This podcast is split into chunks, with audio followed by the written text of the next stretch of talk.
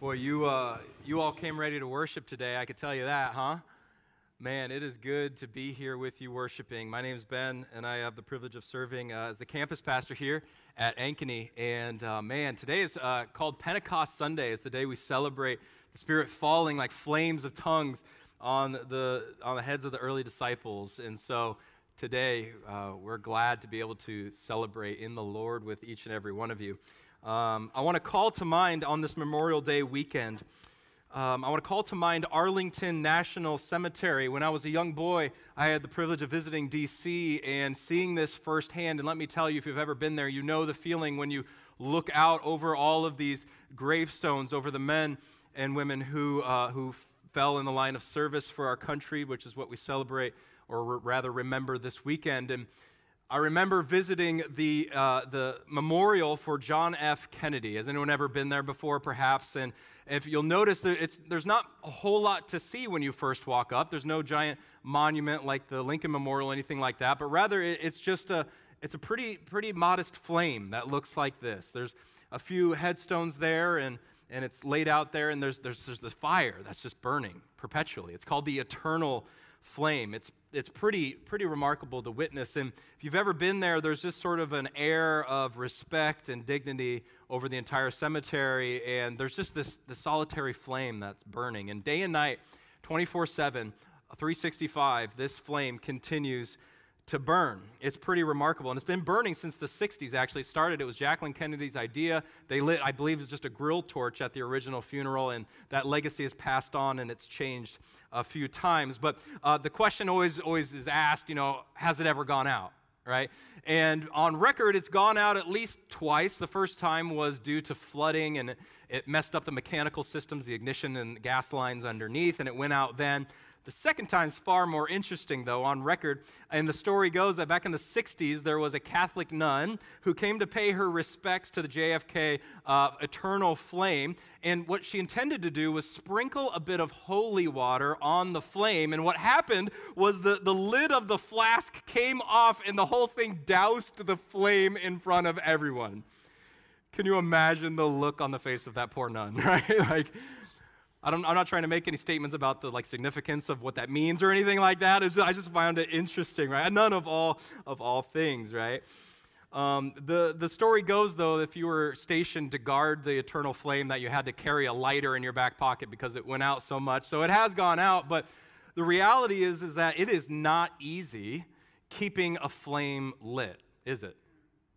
There's a lot of resources. Think about every, any, anytime you've gone camping, right? It is not, you got to wake up, you got to put logs on that fire. The same is true with this highly sophisticated eternal flame. There's upkeep. Uh, it, it's estimated that $200 a month just to keep this thing going, which actually doesn't seem too bad, right? But you factor in the fact that the lines had to be laid and maintenance needs to be done. The gas itself needs to be refined somewhere and mined and all of that. There is, man, there's a lot of work that goes into keeping this thing on fire. Think about the, the amount it costs to guard the eternal flame so that people don't come in and put it out. And yet, our country has decided to pay that cost in order to remember, in order to have this memorial in place perpetually lit because of what John F. Kennedy meant to the country. During his inaugural address, he's talking about those who defend freedom during this difficult time. And he has this quote that says, In the glow from that fire, can truly light the world. Oof, whoever wrote that speech was spot on, right? The, the glow from that fire can truly light the world. And so, for that reason, we keep the flame lit. It's not easy, costs a lot, but evidently it's worth it.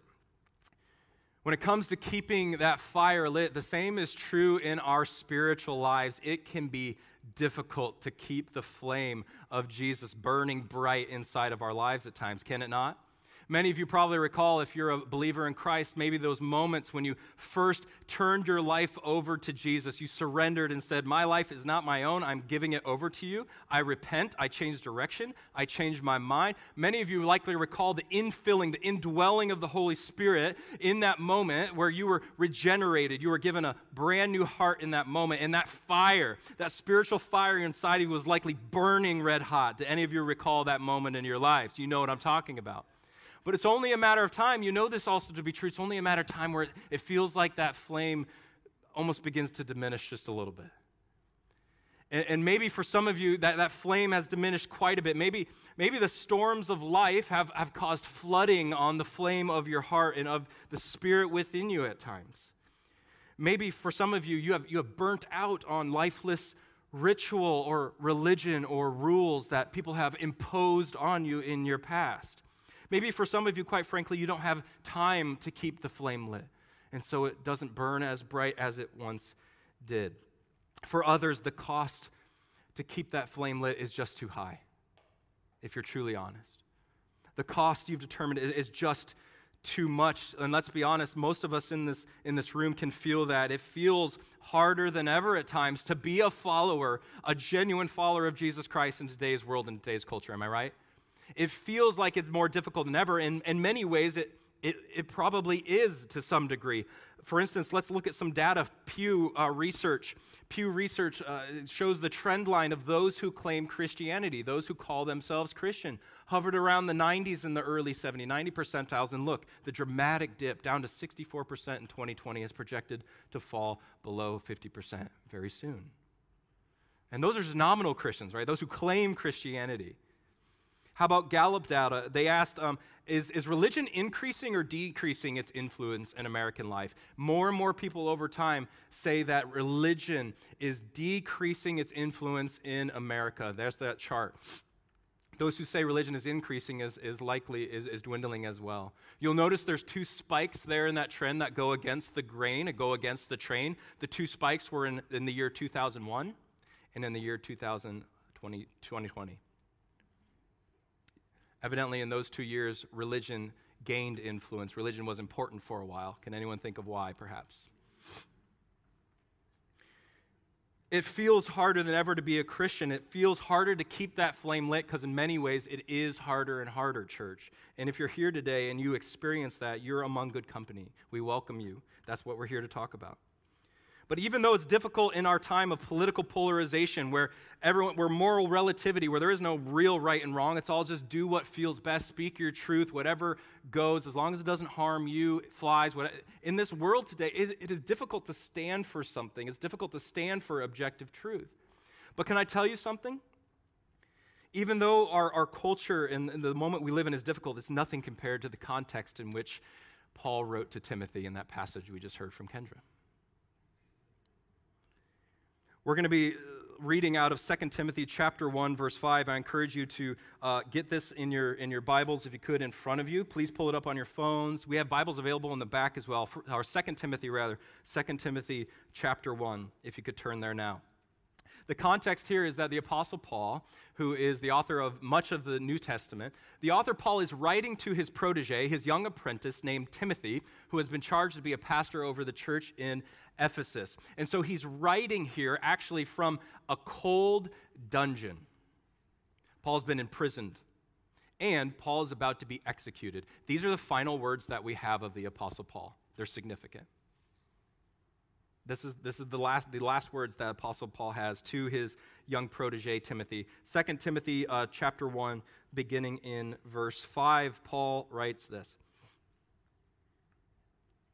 I am reminded, he's talking to Timothy, I am reminded of your sincere faith, which first lived in your grandmother Lois and in your mother Eunice, and I am persuaded now lives in you also.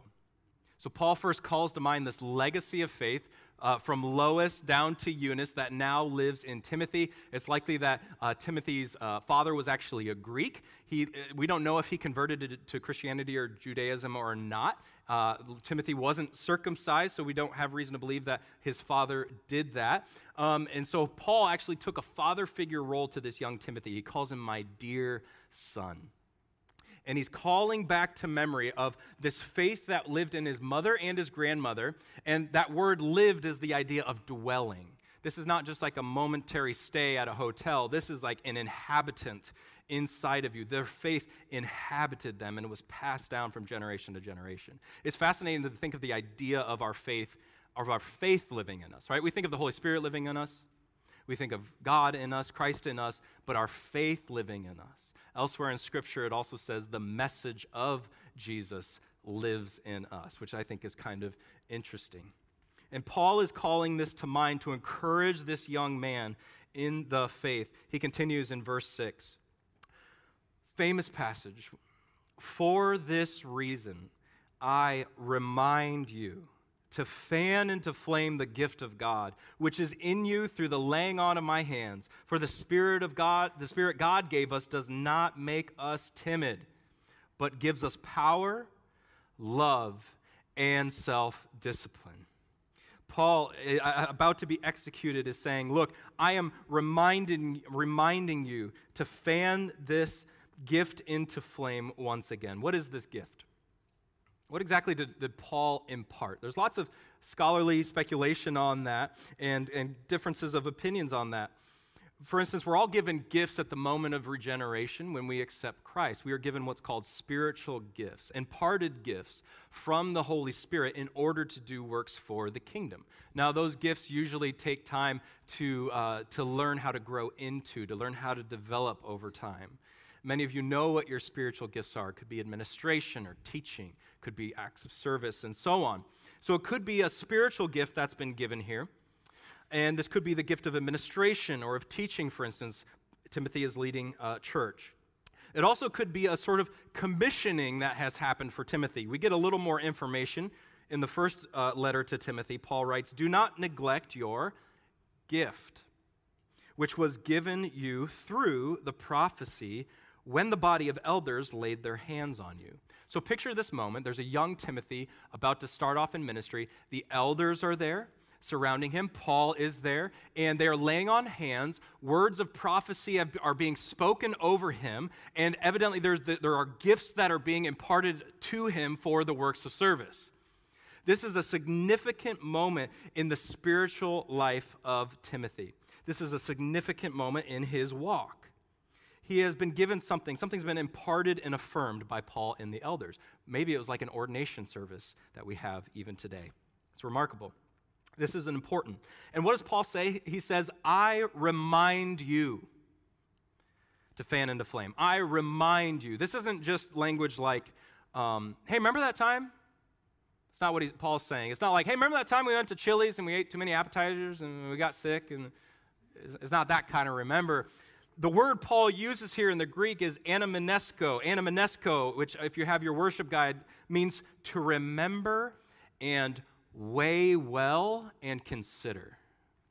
Think about those words.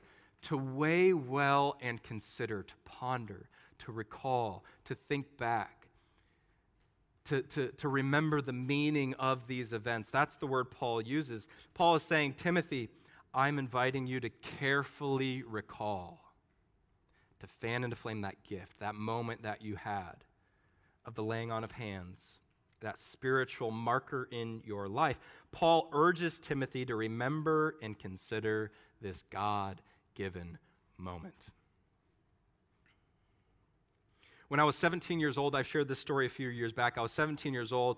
I had just started coming back to the Lord in faith. I had wandered far away, realized how far away from God I was. That scared the crap out of me, if I could be so bold. And I came back to the Lord in full force. And one of the days I was uh, attending church just two miles away and this precious, I shouldn't say precious, this bold, powerful little old lady came up to me and she looked me in the eyes, and for whatever reason, she was compelled to say these words. She said, Ben, you are going to make a great youth pastor someday.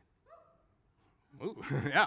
That, that's what she said. And when I, I got to be honest, I, when I heard that, it struck me because I was like, I, uh, I have no intention of becoming any sort of pastor at this point in my life. Thank you very much. I had no intention of doing that, right? And so I, I was like, okay, thank you, you know, shake a hand. I'm like, I'm out of here, okay? But those words struck me and they stuck with me. And, and I kid you not, five years later, literally, five years later, I took a job at Radiant Church as a youth pastor. What? Little words spoken by a little old lady one Sunday morning, just a random Sunday at church, came into fruition, and I've never ever forgotten those words that were spoken over me at that time. And I say that not to say anything about me, because I'm certainly not the great youth pastor that she was proclaiming to be. I say that to say, have you ever had someone speak something over your life before? Have you ever had a moment where someone, dare I say the words, prophesied over you, spoke something over your life, saw something in you, and, and, called that out by the power of the Spirit inside of you? Ever had that happen to you? If you if you have, you know what it's like. It sticks, doesn't it? It sticks with you. And here Paul is saying, remember, I urge you to recall and remember that moment in your life.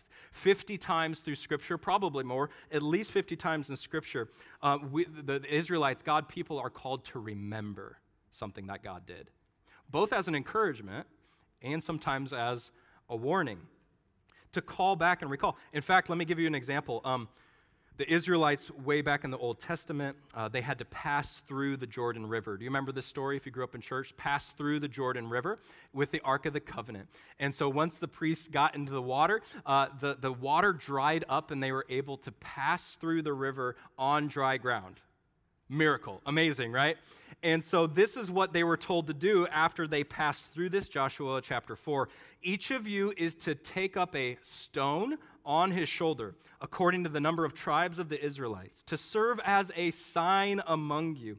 In the future, when your children ask you, What do these stones mean? Tell them that the flow of the Jordan was cut off before the Ark of the Covenant of the Lord. When it crossed the Jordan, the waters of the Jordan were cut off. These stones are to be a memorial to the people of Israel forever.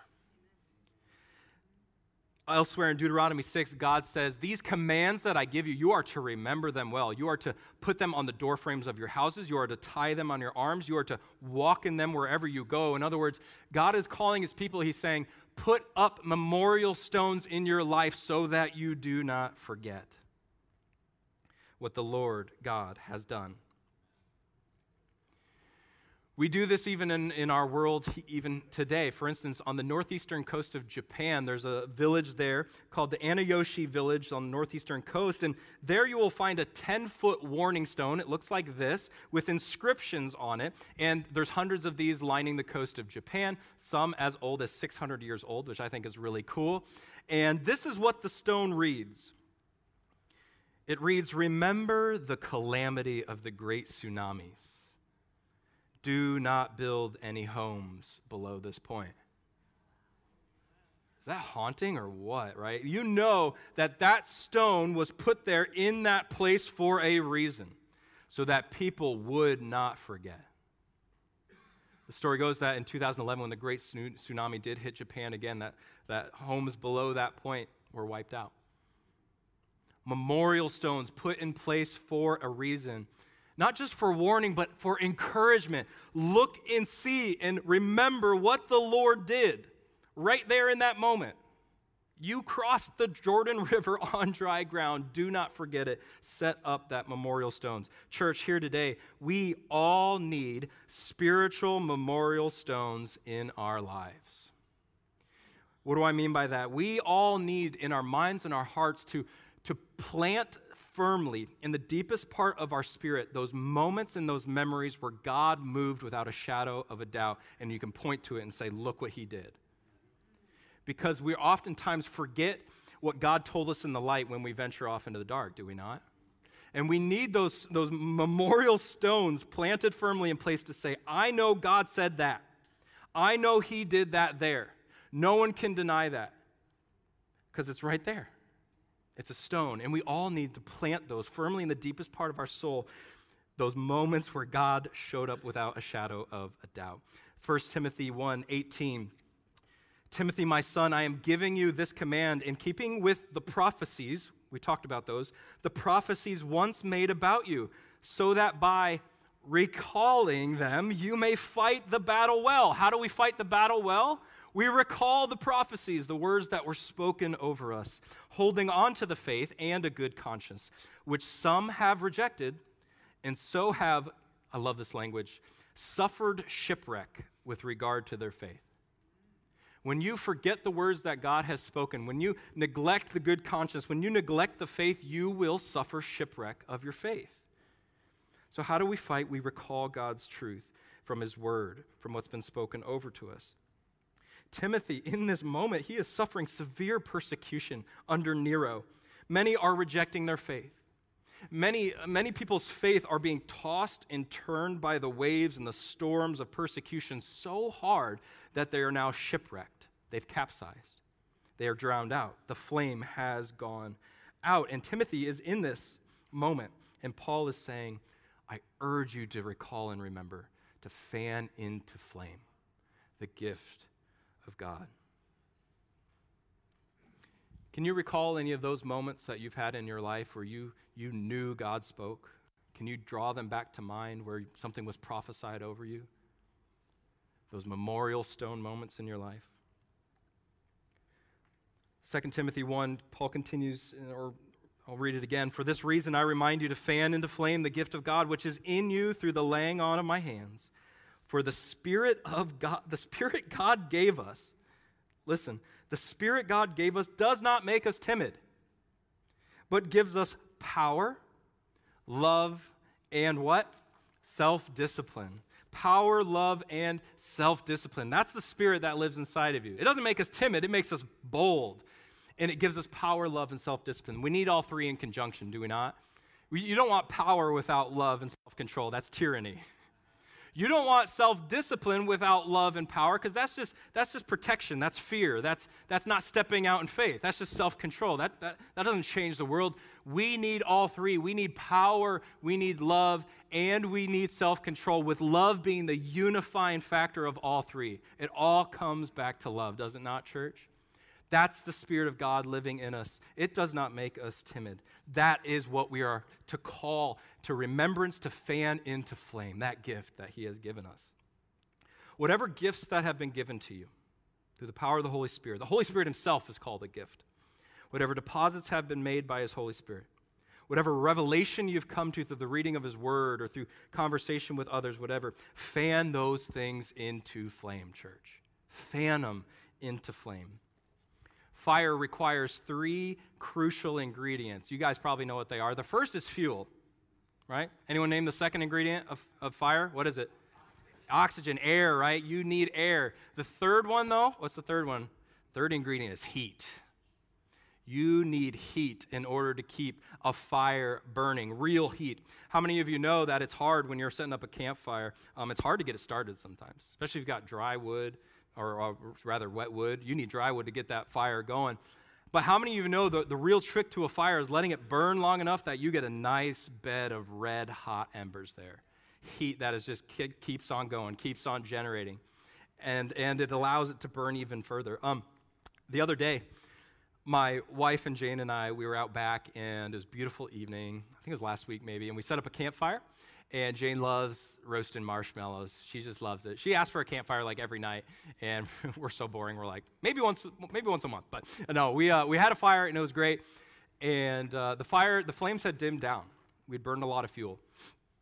And there at the bottom, though, there was these red, red hot embers in the bottom. And if you were to stick your hand over, over the little campfire thing, man, you would feel it. And so we didn't even need flames. We were, we were uh, roasting those marshmallows just over the hot coals and I was, I was trying to get the fire to go out a little faster, and so I took a, a big old branch, like a big stick, and I, I stuck it and began to poke those embers.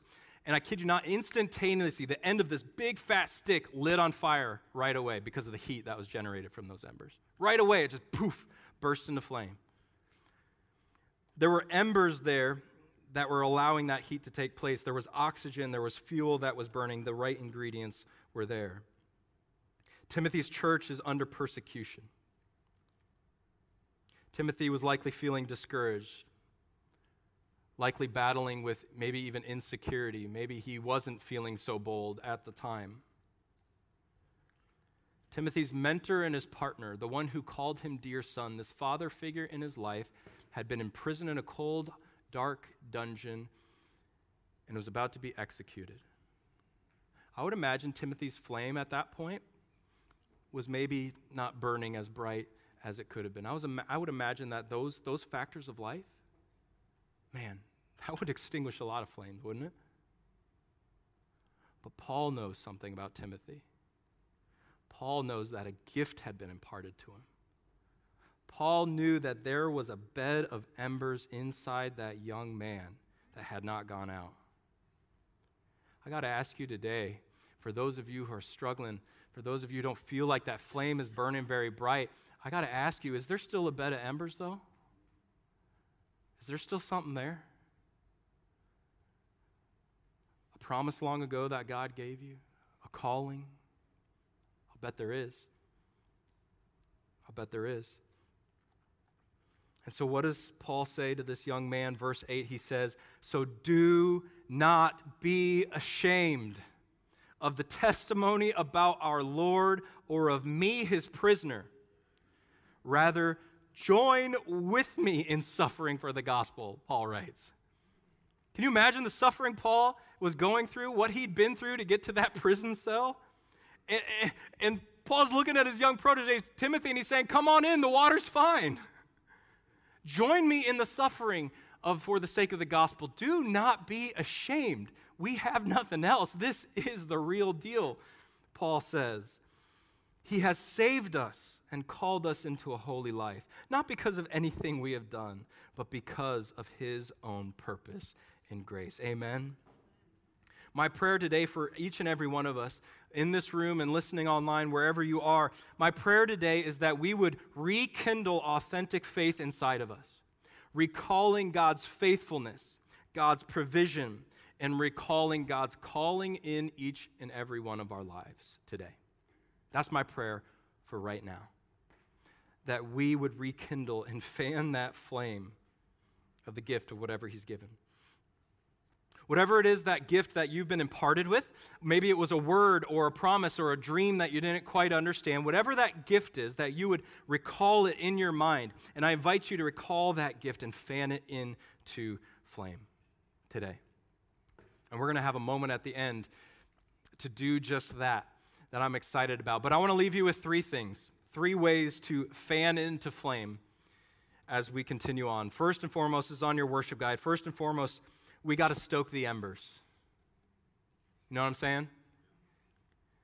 We got to stoke the embers. That bed that's there, that latent heat that's been generating, that's been burning white hot, that maybe you can't really see, maybe it's not very flashy, but it's there. That bed that has, over, over the test of time, has remained there. We got to stoke those embers. What, are those landmarks in your life, those memorial stones where God, where God moved obstacles in your life? Do you remember those? What are those memorial stones where God opened doors that seemed to be shut forever? What are those moments where you experienced his healing like you have never seen before? How about that time that he answered that prayer that no one knew you even prayed in your closet? How about when he comforted you when you were weeping and you felt all alone? What about that first time you felt the sweetness of his grace and his love wash over you, pour over you as you repented and, and received forgiveness for the very first time? Do you remember that? That memorial stone? How about when you were baptized? when you heard news of revival breaking out in our nation, even? How about at the awakening night a few months ago? How about right now? Is God, is God stirring something in you? What are those memorial stones? Stoke those embers, those things that have been laid in your life. Remember them. When you're suffering, when you're confused, when you're tempted to abandon, like Timothy's church was in Ephesus, we need to recall those things. Bring them to mind, as Paul says, carefully consider and remember them well. Maybe for some of you, you, you just need to find creative and new ways to experience God in your life, to fan that into flame. Do you know how you connect best with God? A lot of you maybe do. Maybe it's, you know, big worship services and big moments with the Lord. For other, others of you, it's like, it's definitely not around people. It's by myself, you know, studying God's word learning something new, the intellectual journey for some of you. Uh, this website right here, radiantonline.org slash pathways, will redirect you to a, a, quick survey to see how it is that you best connect with God. Some of it, some of you, it's, it's just walking out in nature. Anyone, anyone out there like that? Like you see the stars, you see the trees, you see the complexity of nature, you see the, just the genius of what God did when He created cells and DNA, and you look out and you're like, all of this was by design and it's meticulously perfect and wonderful, right? For some of you, that's how you connect with God. But my question is, do, do you know how you connect with the Lord? So maybe just write down slash pathways and maybe check that out after the service. First one is stoke the embers. What are those memorial stones to call back into memory? Number two is this let your light shine. Paul says, Do not be ashamed, Timothy. Don't be ashamed. Jesus said these words You are a lamp on a stand. A city on a hill cannot be hidden. That's who you are, Christian. You are to let that light shine. There, look, I, I get it today, especially with my generation. There is a lot of hesitancy, a lot of reluctance to live boldly for your faith in this world that we live in today. I get it, right? You, we don't want to offend people. We don't want to claim that we're the only ones who have truth and that all other religions are, are wrong and all. Like, we don't like that feeling. I get that, right? But, but man, I, at some point, we got to stop being ashamed of the gospel. And I'm speaking to my generation, I'm speaking to my people here, okay? We got to stop being ashamed of the gospel. Romans 1 6, Paul writes, For I am not ashamed of the gospel. Why? Because it is the power of God that brings salvation to everyone who believes, first to the Jew and then to the Gentile. Think, think about this. Like, Paul himself was not ashamed to be in chains and suffering for the gospel. Paul, the one who was born into notoriety, born into prestige, likely had a lot of wealth. He was a Pharisee. He was well known. He was well off. People respected him. And what was the trajectory of Paul's life? Was it the American dream of up and to the right, accumulating power, all of that? No, it was the exact opposite. Paul's journey was, was down and to the right he ended his life in a cold dungeon, and he wouldn't have it any other way. I'm not ashamed of the gospel, it's the good news. Church, can I tell you something here today? We need to start behaving as if the gospel of Jesus Christ is still good news to people in a dark and broken and lonely and lost world.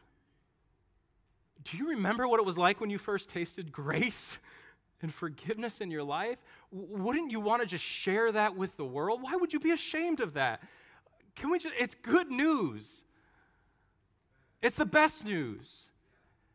It's how Christ saves souls for all time, eternity. Can you imagine a, an eternity living with a holy and loving Creator God? I can. That's why Jesus went to the cross for our sins, why He set the kingdom up so that we can be human in a new way. Not using our boldness as an excuse to be unloving. That's not what I'm saying. Not to be dismissive of, the, of other people's opinions and what they hold dear to themselves. That's not what I'm saying. Not to be abrasive or to be brash or anything like that. I'm just saying we got to act like it's good news. It's the most loving thing we can do for people, right? It really is. The most loving thing we can do for people is to serve them well, love them well, and then tell them the good news of Jesus. Do you believe that? Look, I get it. In many ways, it feels harder to follow Christ in our current cultural moment than ever before. But can I tell you something? You know this to be true. The light always shines brightest in the dark. We're in dark times. People are hopeless. Have you seen the numbers on loneliness, depression, anxiety, mental illness in our world today? People are clamoring for all sorts of hope and healing and help. I don't mean to oversimplify it, but it's Jesus Christ and Him crucified I believe that to my core. I'm not ashamed of the gospel, it's all we have. It's the truth, it's good, and it's life. Number three is fan the flame in and for others. The gifts that we've been given by God are not just so that we can feel good about ourselves, right? Not so that we just, you know, progress on our own spiritual journey and my private faith or anything like that. Look, we all have to have an inner life, an interior life with the Lord. That's important. But the gifts that we've been given, that we are to call to fan into flame, are we are to do that in and for the sake of others. 1 Peter 4:10 puts it this way: Each of you should use whatever gift you have received to do what? Serve others. As faithful stewards of God's grace in its various forms the creative forms that God has given it. Amen. So, my question to you today is who has imparted gifts into you? Was there a Lois or a Eunice in your life? A grandmother, a sweet old grand lady who's praying for you every day? Was there, a, was there a mom who showed you and opened the Bible with you at night or prayed with you? Who has imparted gifts into you, that legacy of faith that's being passed down? Paul would say, continue in what you have learned. And maybe for others, we are called to impart now those gifts into others. Scripture says to spur one another on. Spur one another on. Keep going. Here's your encouragement Keep running with me. We can do this. Spur one another on. Let me ask you this way Who, who are you called to be a Eunice or a Lois to? Doesn't matter if you have biological children or nieces or nephews, doesn't, doesn't matter any of that. Who are you called to be a Lois or a Eunice to? Who are you called to be a Paul to? Who are you called to be elders to, leaders to? This world needs, man, the, the next generation needs godly adults, godly mentors to come alongside them and, and show them how to sh- shepherd them, how to navigate this crazy world and follow Christ. That's us. We are called to use our God given gifts for purposes far bigger than any one person. It's not just about us and our special giftings, right? We know that. It's to edify the church and to serve others, to build up the kingdom of God, to see the kingdom of heaven come to earth, on earth as it is in heaven, so that God can do a mighty work among us and through us to a world that's lost and lonely and hurting and dying. It needs the good news. Church, I get it. I'm, it takes a lot of intentionality to keep a flame burning, does it not? It takes a lot of cost to keep a flame ignited. It takes time, it takes intentionality, it takes prayer, it takes effort, but can I tell you something? It is so desperately needed in our world today. The flame, the gift that God has put inside of each and every one of you, if you're a follower of Jesus Christ, which you can become one today if you'd like, you can become one right now in, that, in this moment. You can, and we, when we pray in a moment, you can become a follower of Christ today, you can have the Spirit of the living God imparted in you. Each of us have been given a gift from the Holy Spirit, but it takes intentionality to keep that flame burning. But it's worth it, it's needed. Because the glow from that fire can truly light the world. The glow from that fire can truly make a change. The spark there can start a chain reaction that cannot be stopped, cannot be quenched, cannot be driven out. The Spirit of the living God is more powerful than any effort of the enemy, any powers of darkness. We, we know that, right? We don't need to be ashamed of the gospel anymore, church. We can go out in boldness. We have the Spirit of the living God. It doesn't make us timid, it gives us power, and it gives us love, and it gives us self control to see the kingdom come on earth. And so, this Pentecost Sunday, my prayer is this that you would fan into flame the gift of God, that you would set up those memorial stones where you said, God did that, and no one can take it away. I saw him do it, I remember him doing it, and he's to do it again. He's to do it again. I believe that.